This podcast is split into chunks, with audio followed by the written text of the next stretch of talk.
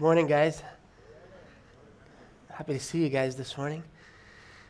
So good to be together, and for those joining online, love to see you guys too. Um, you know, I'm actually really glad I don't have to wear a mask while I'm speaking to you guys, and I think you guys are probably happy about that too, because my wife and others always tell me I, they have a hard time hearing me.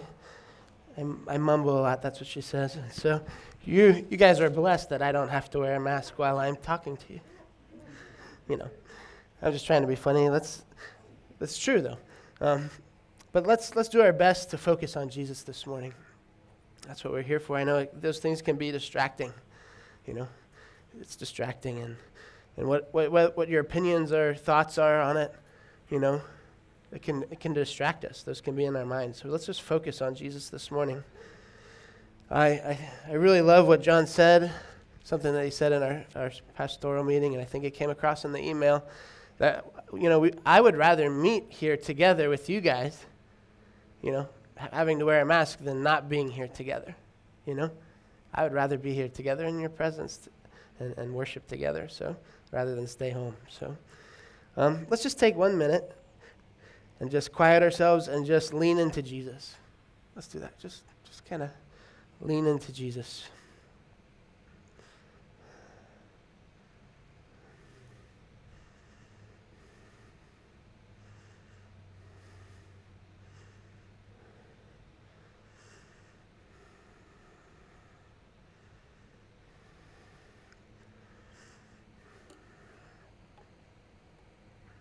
Thank you, Jesus.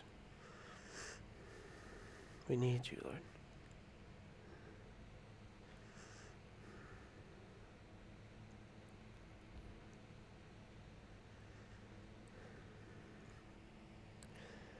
So, this morning, I'm going to talk about the Holy Spirit, and I'm going to talk about the fruit of the Spirit.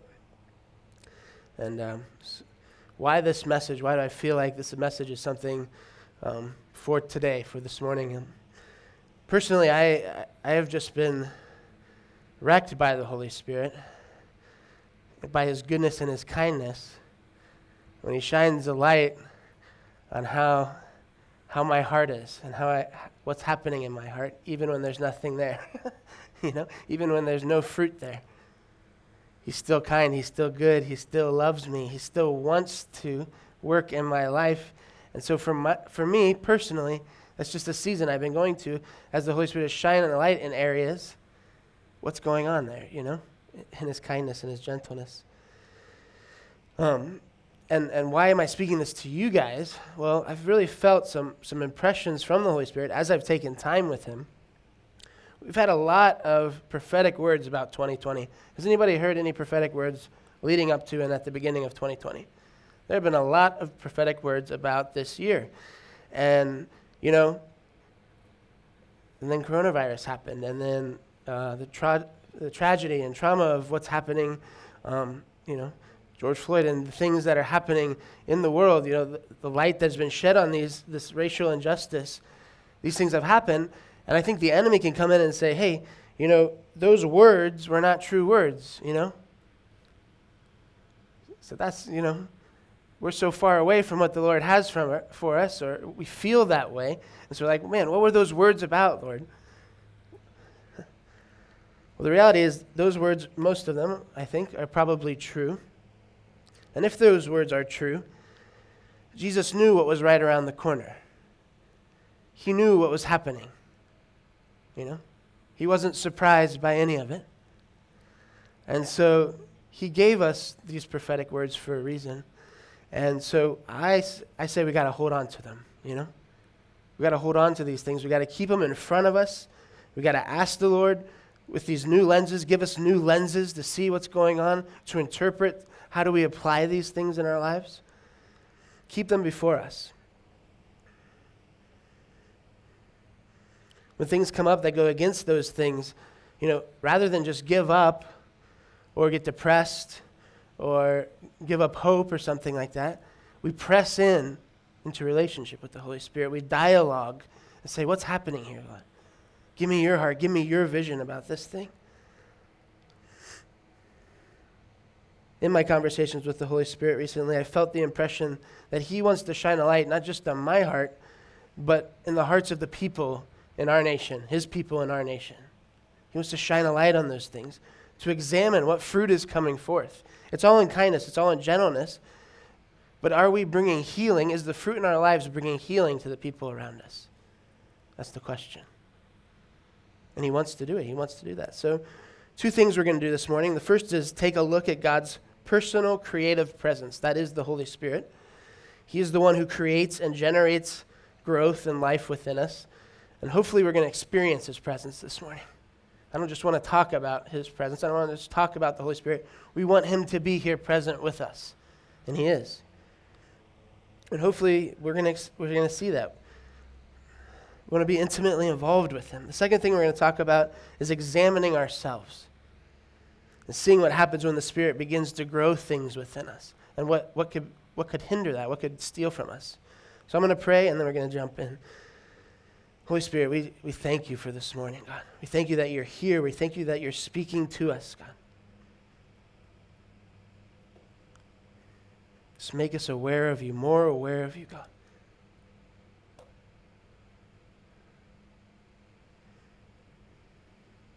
Thank you for your for your fruit, Holy Spirit, the fruit of love. God. We want to eat of your fruit, Jesus, this morning.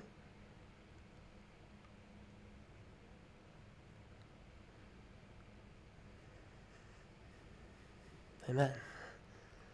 So, we're talking about the Holy Spirit. Could you pull that triune God image up here? How many people have seen eh, this image or an image like this before? If you've taken SOCM, you have. SOCM didn't create it, it's been around for a long time. But this is a way for us to visualize and understand God, three persons Father, Son, Holy Spirit. They're all God, but the Father, of course, is not the Son, and the Son is not the Father. The Father is not the Holy Spirit, and the Son is not the Holy Spirit, and vice versa, but they're all God. Okay? So just have that in your, in your mind. Um, we're going to talk about the Holy Spirit this morning. How does this work? Well, I'm not going to talk to you about that this morning because that's not what this message is about. I'm not going to tell you how the Trinity works, but this is a great time to talk to you and encourage you about the School of Kingdom Ministry. How many people have taken School of Kingdom Ministry? We actually have graduation tonight for our class. Clap for them. So I'm excited for them. We would love for you to join School of Kingdom Ministry. We're going to start it this fall in September. We're going to start getting the word out now about it. We want as many people as we can have in this class. And so if you've taken it before, I just want to recommend think of five people you can invite to take it. And if you don't know what it is, let's, let's meet after church and I'll tell you all about it. But moving on here. In John 16, Jesus is he's going to go to the cross. He hasn't gone to the cross yet, but he's he's with the disciples. He's sharing with them his heart. He's he's laying out everything with finally he's, he's speaking clearly to them. He's talking to them about the holy spirit. And he actually says it's better that he leaves. Jesus says it's better that he leaves and goes back to heaven so that he can send the holy spirit to come and dwell in them and rest upon them. Why does jesus say it's better for the holy spirit to be here rather than jesus just staying you know raising from the dead staying and setting up his kingdom why does he say it's better? Well, the reality is that the Holy Spirit makes the Father and the Son known to us. The Holy Spirit makes the Father and the Son known to us. We know God's personal presence by the Holy Spirit. That's how we know God. He wants to dwell within you, He wants to come and rest upon you. The Holy Spirit is just as much God as the Father is, and just as much God as the Son is. And because of this, it's vital to our lives that we know Him as God as well. We need to know Him as God. Think about the times the disciples said things to Jesus like, Show us the Father. The disciples said that to Jesus a lot. And Jesus replies, You know, if you've seen me, you've seen the Father. It, it, I look like the Father. The Father looks like me. In the same way, you know, we think, man, if Jesus was just here in the flesh, here and now, And the reality is, the Holy Spirit's like, I'm here. if you see me, you see Jesus. You see the Father if you see me. The Holy Spirit is here. God is here right now because the Holy Spirit is here. The reality is, the Holy Spirit is way more important than, in our lives than we realize, and He wants relationship with you. He's the person of God at work in our lives. He takes everything that the Father and the Son has done, and He makes those things real to us. What does it mean for the Holy Spirit to be at work? The Holy Spirit has some different roles, and these are just some aspects of the Holy Spirit. There's a lot of things that we could talk about the Holy Spirit, but these are some of his, his roles, some of the aspects of the Holy Spirit. One, he's a creator, he's a life giver, he is the breath of God into humanity in the beginning and at the new birth, right? God breathed the Holy Spirit into Adam, and Jesus breathed the Holy Spirit into the disciples. The Holy Spirit is Jesus' gift to his people, the empowering presence of, of God upon his people to do things they normally wouldn't do. It empowers us to do things we normally wouldn't do. The Holy Spirit's our helper, He's our teacher, He's our guide, He's the source of wisdom, revelation, and power. He guides us into truth. He works through us and He partners with us he, as He manifests the power and the love of God. Another thing that He does is He loves messing with us. he loves messing with us. He loves messing with our mind and our heart. He loves, what I mean by that is like the Holy Spirit, He walks us through a process of transformation. You know, he, he breaks down things that, that we've held on to, and he, he builds truth. He builds upon the foundation of Jesus. He sanctifies us, he makes us new. He reminds us of our righteousness in Jesus. He knows our minds, he knows our thoughts, and he renews them. He dwells within and grows good fruit in every believer. So, like I said, we're going to talk about the fruit of the Spirit, and that's the Holy Spirit. That's, that's His fruit. The one we just talked about, his role, those are his fruits. They're his fruit. Not it's one fruit. We'll talk about that in a second. So, let's turn to Galatians 5. Galatians 5. This verse is one of the most condensed descriptions of what happens when the Spirit of God, the Spirit of Jesus, gets a hold of someone's life and begins to, ch- to change and transform them. Transform them. So let's read them together. You probably already know them by heart. Read them out loud if you'd like. The fruit of the Spirit is love, joy, peace, patience, kindness, goodness, faithfulness, gentleness, and self control. Right? How many of you, when, when naming those off, listing those off, heard a tune in your head? A few of you, yeah. Right? Like when we were kids, we learned the fruit of the Spirit through a song. So if you're a follower of Jesus, this is what your life should look like. All right? Ready, set, go. Go be this, go do this. I'm done. Worship team, come on back up. Um, we'll just pray and we'll be done, and you can go. No, it's not that simple, right? It's not really that simple. It can be complicated, and we can't, I, we can't just send you off and say, go do this, go be this, right? So here's the thing how many of you feel pretty good about yourself when reading that list off and looking at your life? Right? Like, maybe at some point I've had a few of those happen. I've seen that in seasons, right? Sure. At some point, I've seen some of those things. So let's examine ourselves. Why, why aren't all of those things all the time always coming forth? Why, why not? Why do old things in our past keep living? Seem like they keep living on. The question, why do I see negative things still coming out of my life at times? You know, what, why does that happen? I think we've all been there. I think we've all seen things like that. I've seen amazing things happen. I've seen the power of God touch people. I've seen people healed. I've seen demons cast out of people. Why do I still struggle sometimes to see these things come out of me? There are, you know, in all of our lives, issues. or traits or baggage or patterns of thinking.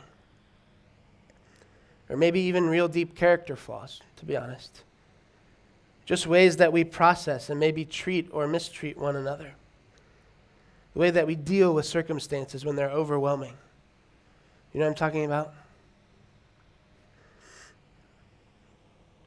For some of us, things just keep coming back. You know, we, we've, we've dealt, we've brought these things to the Lord, and maybe they've gone away for a few years, and something comes up and we see them again, you know? I'm 35. I've been following Jesus for a while now, and when things like this come, come back up, I'm like, wow, I'm still dealing with that thing? like, I'm still dealing with that? Why, why am I still dealing with that? Why do I feel that way again? Why, why is this happening? It's like, I'm a Christian. Come on. Like, Holy Spirit lives in me. Why is this still a thing? why isn't the fruit of the Spirit just simply happening? When, when writing this message, I received a lot of opportunities to see if the fruit was evident in my life. Lynn will tell you. It was a hell of a time uh, trying to write this week. Isaiah wasn't feeling great and didn't sleep much. And Lynn took the brunt of that because she's the best mom ever. And um, but the lack of sleep kind of made it hard to do things or focus or write or do some of the work I wanted to do this week and get done. You can ask Lynn, I was pretty irritable. Um, I was selfish for sure. Uh, she, on the other hand, her fruit is just there. Like her fruit is just there. It's awesome. She's patient, she's kind, she's loving, even when telling me how much of an ass I am. like, she is. She is. She's really kind when she tells me that. So she didn't, in her way of telling me that. And so before going further, I want to emphasize I think that memorizing those verses, memorizing the fruit of the Spirit, it's, you know, the whole thing of remembering it as a song, it's a good thing. Um, it helps get those ideas buried within us. I mean, it comes to our mind, right? It's a good thing. But at the same time, it can present a challenge to us because we think, man, this ought to be really easy. Like, we ought to be able to pray one night and then wake up the next day with no more anger problems, right? Or we b- wake up with uh, perfect ability to manage our money, you know? Or we think we should wake up with matured kindness and gentleness for those with different opinions than us. You know, whatever it is, whatever the thing that rises up, whatever your deal is, it's, it's not that simple, you know, when we look at it. We get frustrated because we think it should be simple, but when we see our failings up close and personal, hopefully, you know, we see them the most. Hopefully, you know, sometimes those around us, our spouses can tell us, you know. Um, but we think, you know, why isn't this Christianity thing working? why, why isn't this happening? I know the Holy Spirit. Why you, I know you're in there. Why isn't this changing? Why isn't Jesus like bonk me on the head? You know, zap me and make me suddenly perfect. You know, and He does love to zap us. He, he will bonk us on the head when we need to be, but but it's not suddenly perfect. And so we, we've just looked at this verse and we listed these things off. What we need to do is understand the context. And in this part of the letter, Paul's writing all about the progress of the inner change, of the inner life, the change of the inner life, the transformation of the inner life. And I encourage you to read the whole letter, all, all of Galatians. It takes about 20 minutes. If you read it out loud, it'll take 20 minutes to read the whole thing. Do that sometime. Read it to yourself. But let's think about the, the idea, the metaphor, the fruit that Paul is, is using here, this metaphor. The fruit is singular, it's one fruit, okay? It's one fruit, it's the fruit of the Spirit. It's one thing with different aspects. Bree reminded me when we were doing the practice that the fact is, like, a fruit tree doesn't grow a bunch of different types of fruits, right? It's one, one fruit tree grows one kind, right? You're not going to get apples and oranges and bananas on the same tree. It's one, one tree, one fruit. But it has many different qualities, The fruit itself has many different qualities. You know, if we went to the store and we bought some seeds and we brought them home and we planted them all, and then we just forgot about them for six weeks or however long it takes for, for that plant, and we expect to just go pick after neglecting it, how's that going to go for us? Those of you who have gardens, how's that going to go? You know, probably not, not too well, right? How much fruit will there be? Well, there might be some. There might be one tomato plant that lived, you know, with half of, half of its dead, you know, that survived the neglect. There might be something, there'd be a lot of weeds, right? There'd be, there'd be a few or more random unhealthy pieces. There'd be a lot of dead stuff. But that's not how we tend a garden or an orchard, right? That's not how we do that. You have to learn how to care for the ground and the plants. You have to learn how to spot potential problems, right? You have to learn how to deal with pests and predators, insects, rabbits, woodchucks, whatever it is. Kevin, John, um, you guys know what I'm talking about. John Bertram, you guys know what I'm talking about. I've seen your garden. It's beautiful. You guys have done a great job. Let's say we put in the work and we care for the garden and we protect it. After all of that, can I say I grew a strawberry? Can I say I grew the strawberry? Well, no, actually, we can't say that. We cannot say that. What did we do? What did, what did I do? What I did was I put in the, the, the work to create an environment where hopefully fruit could be grown. Right? I didn't actually grow that, that piece of fruit. I did work that hopefully would help it grow. How does fruit actually grow? Well, there's a huge ball of gas, you know, far, far away. It's called the sun, right? Maybe you've heard of it. And it emits a huge amount of energy and heat. And how much control did I have over that? Probably none. But hopefully, I put my garden in a place where I could receive that, right? How much control did I have over the genetic structure of the plant? Zero, unless I'm a scientist modifying and engineering those things. I'm not. And then there's this thing called photosynthesis uh, that we talked about in school and we probably forgot about. Um, that I have no control over that. Uh, there are many other parts that go into to growing the plant that produces the fruit that I had no control over. Had nothing to do with. Those, th- those things are really what grows the fruit. But, our, but, but my role is still crucial. Your role is still crucial, right? I can prepare a place where the possibility for much fruit is grown, or I can hinder the amount of fruit that's grown, right? If I don't play my role as a gardener, things aren't going to go well for me. They aren't going to go as well as they could. There's some people that we look at who, who they've known Jesus for years, but for some reason, it seems like they haven't grown in a real significant way. I'm not judging anyone, but it's just, you know, you can just see people like that, right? And it might just be because we haven't seen every part of their life, so we don't know what's going on. Or it may be because they're not cultivating a good environment, right? On the other hand, we've seen people who have just given their lives to Jesus, and like within months, it seems like they're producing more fruit. there's more fruit than half the church body. it's like, well, what happened there? It's like, it comes down to lifestyle and choices. They position themselves before God. Paul picked this metaphor purposefully. It's brilliant because fruit is one of those realities. Jesus said that the Father is the gardener. He's the vine, we're the branches. And the Holy Spirit takes what the Father does and He teaches us how to partner with Him. He teaches us how to garden with Him. And He's the one who produces fruit from the inside out. It's, like I said, it's possible to hinder our growth. Excuse me. You can quench the Spirit, you can grieve the Spirit, you can minimize the work of the Spirit. In my story, I've done those things. There are times when pain and things in my life, I just turned away from God because of those things. And I knew He was still there. I actually knew the Holy Spirit was around me, but I didn't want, I didn't want to listen to Him. I had desires in my flesh that I went after, right? And it grieved the Holy Spirit. I, I quenched the Spirit. I minimized his work in my life. The history that I knew that I had with him, I minimized it. The enemy lied to me, and I, but I believed those lies, and so I minimized the work. And then the Holy Spirit got a hold of me, and his goodness and his kindness, and he brought me around.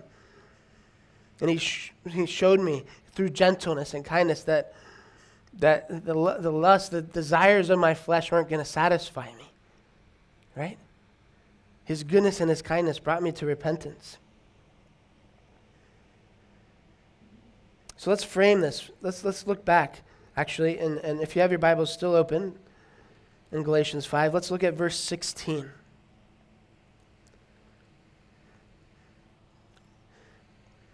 But I say, walk by the Spirit, and you will not gratify the desires of the flesh.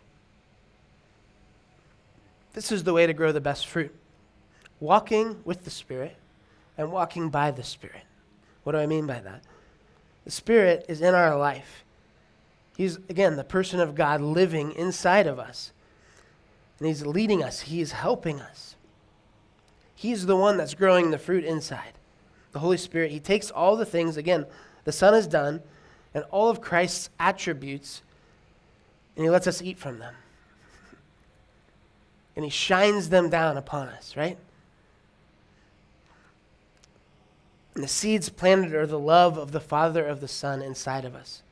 And it produces the fruit of love, actually. The fruit of the Spirit is the fruit of love. The very presence of Jesus has been planted and it's been sealed within us. We've been stamped, we've been marked by the Spirit.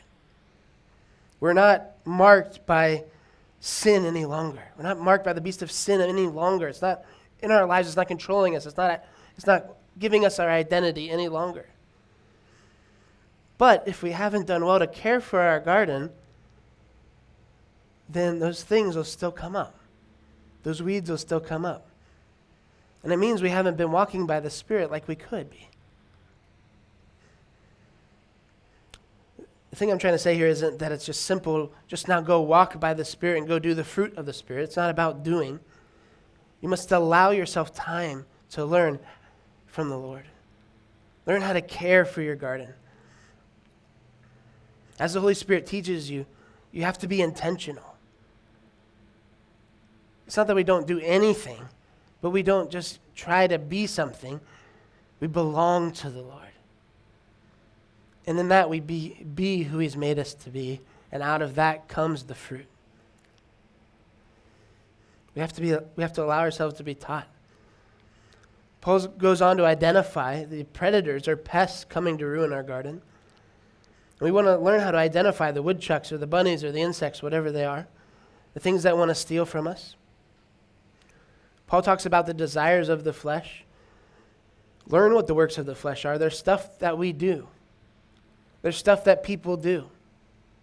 They are habits of the flesh, right? No one taught you how to be selfish, right? No one taught you how to be selfish. If you have children, you know that. you know, you have babies, you know that. You didn't teach them how to be selfish, you're teaching them how not to be selfish. We just developed them, they just were there. think about this. Think about a time, maybe, the last time, perhaps, you were, you were in a tense moment with a, with a friend, a coworker, a family member, whatever. And, and again, it's a tense moment, right? Remember, think about this. And maybe this thought comes to your mind, you know, here's what I could say. Here's what I could say to that person. they don't have, they have no idea what they've been doing for the last five months. They've been really jerks to me or to others. I could really make them feel despicable and horrible about themselves. Think about that. And then you have this other thought that comes to your mind says, dude, you know the kind of person you are. You don't want to do that. You know? You have a friend and they did that the other week, and, and you, you just saw how lame that was, and you did not like that at all, and you, you, you know it's not kind.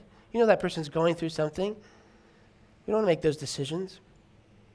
So you go back and forth in your head, and all this happens in seconds, right? Like, seconds. how, how many of you know what I'm talking about? Have you ever experienced something similar to that, right? We have. And so it's exactly in this moment, And in moments like these, that the Holy Spirit wants to upgrade us. He wants to upgrade us. And Paul is saying, look, we live in the midst of a conflict. And depending on which woodchuck you've been feeding lately, or if you've been fighting them off, taking thoughts captive, tending your garden with the Holy Spirit and making sure every part is receiving enough rays from the sun, the sun, right? And enough living water from the Holy Spirit, it's going to determine how that conflict's going to go. Right? So, depending on if I have truth, if I have scripture in my heart, depending whether I've, have even had Jesus on my mind at all this week, you know, these are things that are all factors that are going to come into play.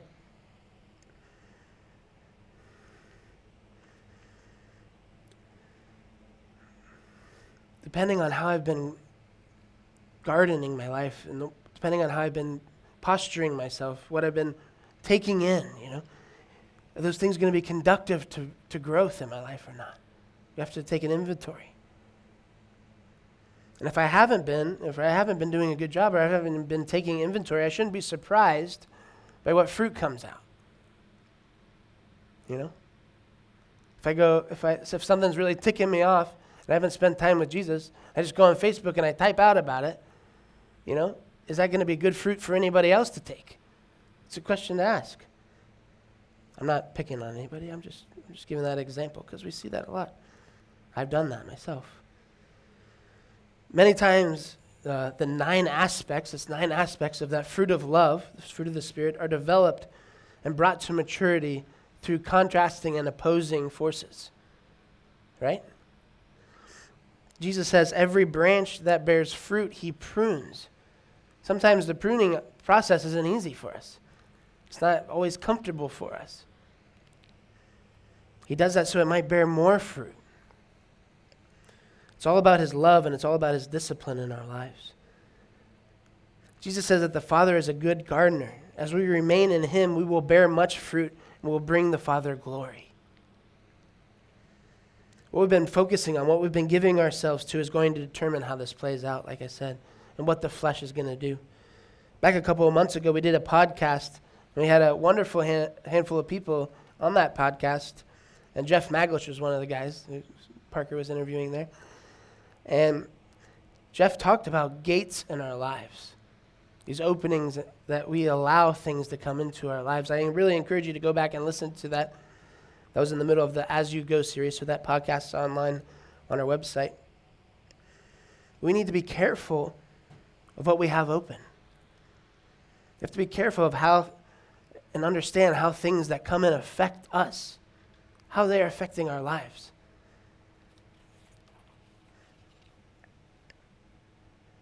Okay, so it's more important that we focus on abiding in the love of God rather than try to do the fruits of the Spirit. Fruit of the Spirit. Here's another important point. We need to recognize the foes, right? The enemies who will try to steal from us. And know that they do not have to win. Those things do not have to win. That's what Jesus did for one of the things Jesus did for us. Before they had to win. Before Jesus came, those things won every time. But because Jesus has won, because he's come before because he's taken it on the cross, those things don't have to win anymore. So whether those things be demonic influences, natural distractions, or desires that are just not aligned with Jesus, God wants to bring healing. He wants to cut off and root out anything that the enemy may be holding on to and using to drag you down and spoil fruit, steal from you. True, at times we may fail, but these things will not dominate us, and our failures do not define us anymore, as long as we don't allow them to. When the love of Christ becomes our identity, it's where we find our identity. It reorders all other loves in our lives. It demotes all other places where we find identity. Christ's love is not about an ego boost. It's not just that he loves us even when we screw up. It's about reordering every part of us in the best way. We're still us. He doesn't get rid of us. We're still us. You're still you. but you become the most enjoyable person to be around. That's what's happening. That's what he wants to do. The love of Jesus reorders things in our lives. Thinking about the analogy of fruit and plants, sometimes the ground, right? It needs to be tilled. It needs to, things need to happen to the ground itself. So that, that what, what he wants to do can take root and grow and thrive. It's about knowing what season we're in. Sometimes the Lord wants to deconstruct things that we've, we've held onto. Joel knows what I'm talking about. We've had really good conversations about some of these things. But it's not just to deconstruct and then leave a pile of rubble, it's to build something. Build it on truth, build it on Jesus. The fruit of the fruit is evidence of love. It's out it's the outcome of the love of God inside of us. It's a verb. The fruit of the spirit comes when the tree comes to fruit. You know, there's a season where the tree comes to fruit. Paul goes on to share that those whose identities are wrapped up in the flesh, you know, they'll not be able to partake in the kingdom of God. What I, what I want you to think about is not like in eternity they won't be able to partake in the kingdom of God. I'm talking about here and now they won't be able to partake in the kingdom of God. Even believers, if we're, if we're giving into those things of the flesh, we're not going to be able to partake of everything that the Holy Spirit has for us the power, the rule, the authority of God. We're not going to be able to partake of it as much as we could if we weren't laying those things in our lives. Paul explores this ninefold fruit. It's one fruit, again, with nine facets. Let's read this again. Galatians 5 again in the Amplified translation. The fruit of the Spirit, the result of his presence within us, is love, unselfish concern for others, joy, inner peace, patience, not the ability to wait, but how we act while waiting kindness, goodness, faithfulness, gentleness, self control. Love, the fruit, the fruit itself is love, right? This love is not just a feeling or an emotion in the scriptures, it's an action that seeks the well being of others, regardless of how, we, how they respond to us. The fruit of the Spirit that, and the gifts of the Spirit, those are different things, actually, but they work hand in hand the fruit and the gifts of the Spirit. In 2 Corinthians, Paul says we can see tremendous manifestations by the Spirit or of the Spirit, but if we don't have love, it's useless. If we don't have the fruit of the Spirit with the gifts of the Spirit, it's useless. So, love is the fruit. But within each individual, they need to learn how to eat of that love, partake of that love, and then let it come out of themselves. Joy and peace in the New Testament or about a decision that we make because the Son of God loved us. He lived for us. He died for us. He, raised, he was raised for us. He's given us His presence by His Spirit. Life may become extremely difficult, but the fullness of our identity, the vision of who we are, and the reality of who we are is not grounded in how our life circumstances are going, but by who Jesus is. And that gives us a groundedness, it gives us a centeredness. That whatever comes our way, we can choose to have joy. Whatever comes our way, we can choose to have joy. And I can choose to stay in tranquility and His peace rather than fear because I know who I belong to. I know who I've been stamped by. I can enter and stay in His joy and peace. I never have to leave it. Patience, kindness, goodness, those are all about relationships, right? In those relationships, it's not about being a super reactive person, but knowing, you know, I have a lot in my life that Jesus died for. And yeah, that person might be annoying at times. They may keep doing this thing to me. But you know what? I, I can do, and I have done the same and worse to others. I'm capable of doing the same thing and worse to others. And I have off days too, you know? Jesus died for me so I can be patient and I can be kind and I can choose to see the good in them. Just as Jesus has been kind and good to me, I reflect that out to those around me. And so I will have grace, I will give grace to others.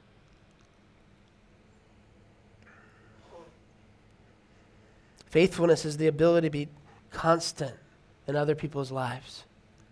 It's mourning with them, it's laughing with them, it's standing by them, it's serving them.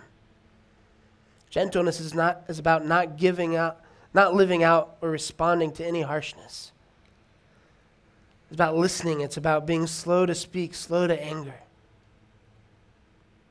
Taking in what's going on in other people's lives. The last one, self-control. You know, we thought it was the fruit of, the fruit of the Spirit. We thought it was all about the Spirit taking control of us. But here it says we know someone has the fruit of the Spirit if they have self control. What does that mean? Another way of saying that is control of self. So the question is, you know, when you see somebody who has self control, is that them or is that the Holy Spirit? We don't know. Because it's, it's, it's so become one. we can't tell the difference. The whole point of the theology of the Spirit in the New Testament is not that we become stoic, disengaged people living out in a, in a cave somewhere. That's not what it's about. And it's not also not about using our own willpower to fight the, the lusts of the flesh. It's not about using our willpower. We don't have enough willpower. At some point, that willpower is going to run out. We don't do that to accomplish this. It's asking and allowing the Holy Spirit to help us control ourselves. Bring ourselves under the lordship of Jesus, because that's the best place to be. When that happens, our desires get realigned. We start from a whole new place. And so Paul is saying the most spirit filled people that you know are the most human people that you know. It's a human in control of their impulses and desires and so on people who truly take a hold of all the goodness and generosity and love and patience and kindness that Jesus has for them and given to them. The whole point is that the Holy Spirit is trying to bring us into a fuller humanity. The original design, the original desire, and beyond that. Who's the one person who actually lives this way? Jesus, right? He's the one person. And we, we're being made into his image the one who's fully God and fully human.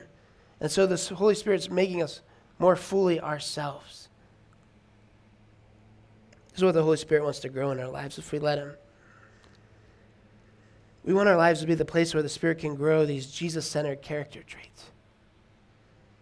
So Paul concludes in Galatians 5 24 through 26. He says, Those who belong to Christ have been crucified they have crucified their own sinful selves, the sinful nature, the flesh.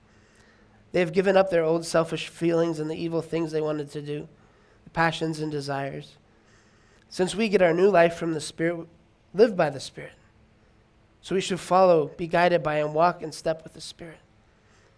We must not be proud or conceited or make trouble, or provoke each other, or be jealous or envious of one another. What happened to that old sinful humanity when you came to Jesus? It was killed, right? That thing died. Yet sometimes it feels like, did that thing really die? I didn't, I, I don't, I didn't remember when it died. What, if it's dead, why is it giving me so much trouble? Well, this is actually the same question that we ask when we say Jesus died for the sins of the world. He was risen as the conqueror and victor. So why does death and evil, why is it still here? It's the same question, it's just a different, different, uh, different scale. And the answer that the New, New Testament gives us is that Jesus rose from the dead. He rose from the dead, and he's the one human who has entered into and brought about the reality of new creation and the power of the Spirit. And so he's doing that in our lives. And until he returns to fully reconcile heaven and earth, we embrace this truth as continuing to be worked out. It's continuing to be worked out. It's happened, it is happening, and it will happen. Right? And the same is true about our old nature. It died on the cross, and it's dying on the cross, and it will die on the cross. Just like Jesus died and absorbed the sins of the world onto himself in the power, you know, by the Holy Spirit. That's the Holy Spirit, the same one who's producing this fruit. We're being raised up by that same power. So look at what Paul says. He says, Listen, If you've attached yourself to Jesus in faith, you died. What's true of Jesus is now true of you, your identity, who you are, your self worth. The true reality of who you are is not governed by your own nature anymore. It's been nailed to the cross. And what's true of him, Jesus, is now true of you. Namely, that you live and exist by the Spirit. You're stamped, you're marked. You can't undo it. You can't undo it. No matter what you do, you can't undo it. And so, since you live by the Spirit, keep in step with the Spirit. Learn the role of the gardener and keep in step with Him. It takes a lot of work, but when you learn to live by the Spirit, it's Him empowering you to keep in step with Him. He's doing all the hard work. It is hard work, but He's doing all the hard work. You just got to let Him. So here's what we're learning to do. Turn your page back, actually, one or two pages back to chapter 2 of Galatians, verse 20 and 21. And I encourage you to memorize and meditate on these verses. Actually, get a pen out and write them down, or highlight them, or circle them, or whatever in your Bible. Chapter 2, Galatians 2, 20, 21. I've been crucified with Christ. That is, in him I've shared his crucifixion. It's no longer I who live, but Christ lives in me. Life I now live in the body, I live by faith, by adhering to, relying on, and completely trusting in the Son of God, who loved me and gave himself up for me. I do not ignore or nullify the gracious gift, the gr- gift of grace of God, his amazing, unmerited favor. For if righteousness comes through observing the law, then Christ died needlessly. His suffering and his death would have had no purpose whatsoever. What Paul's saying is it's not doing the law or even doing the fruit that makes us righteous. It's Jesus who makes us righteous. And it's abiding in him that righteousness will bring forth fruit. Jesus died with every single one of us if you choose to accept that. And if you choose to accept what he did was for you, you now just don't just live simply as a human trying to be a good moral person. You now live with a new person in your life. A person who's speaking good news to you. And what he's talking about is learning how to repeat what the Spirit is saying back to yourself. It's learning how to preach the gospel to yourself. We got to learn how to preach the gospel to ourselves in every season, in every circumstance. It's the best news ever, and so we need to declare it over our lives. This is who Jesus is. This is who I am in Jesus. Speaking the truth, even in the hardest moments, knowing and staying connected to this reality rather than how we feel.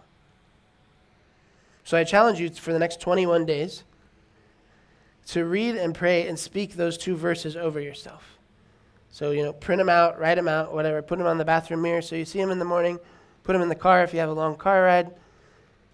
Read them to yourself. Ask the Lord about them. Dialogue with the Holy Spirit. Galatians 2 20, 21. I've been crucified with Christ. It's no longer I who live, but Christ in me. The life I now live in the body, I live by faith in the Son of God who loved me and gave himself up for me. I do not ignore or nullify the grace of God, for it's righteousness that comes through for if righteousness comes through observing the law, then Christ died needlessly.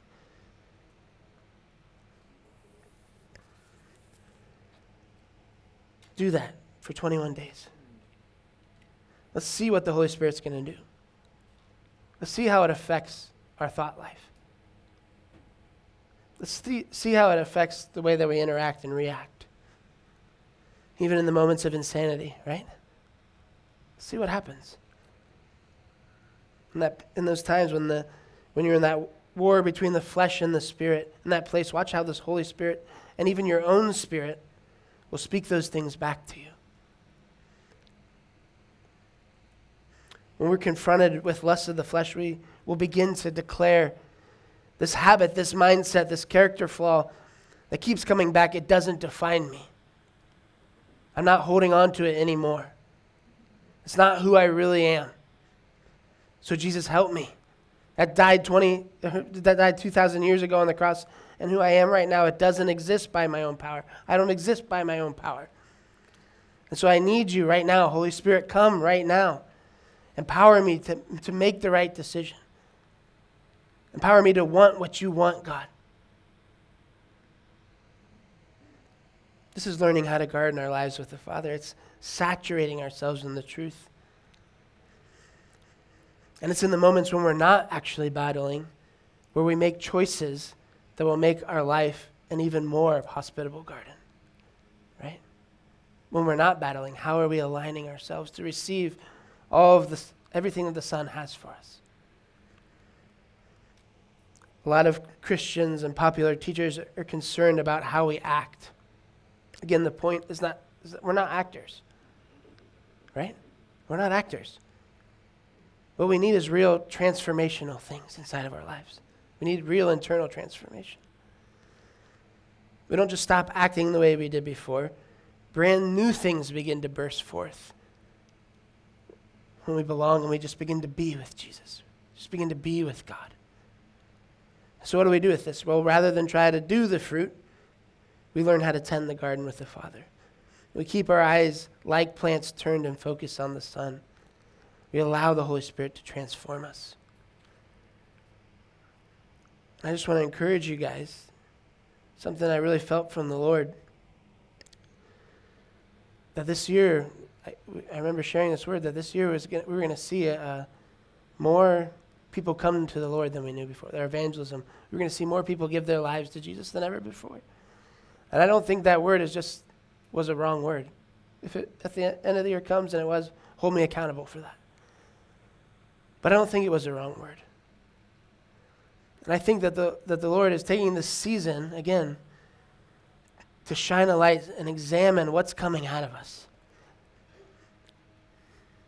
Are we the most enjoyable people that, to be around? Are we that? People look at our lives, their t- time spent with us, and they're like, I want what you, you have. Is that real? Is that true? Is Jesus beautiful to them? And if he's not, what are we doing? Like, we need to, Jesus need to become more beautiful to us. so I just want to encourage you guys to, to take this season and just examine with the Holy Spirit what's going on, what's coming out of us.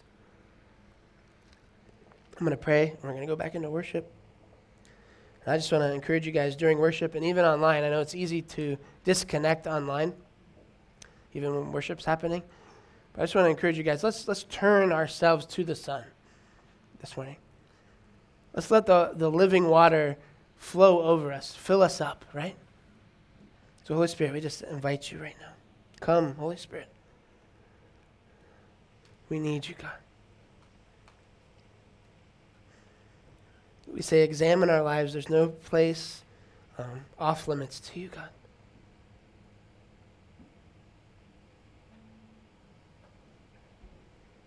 Bring transformation, Lord. Thank you for your goodness, your kindness, your gentleness, God. Thank you for your joy, God. Thank you for your peace. Let your love wash over us, Lord.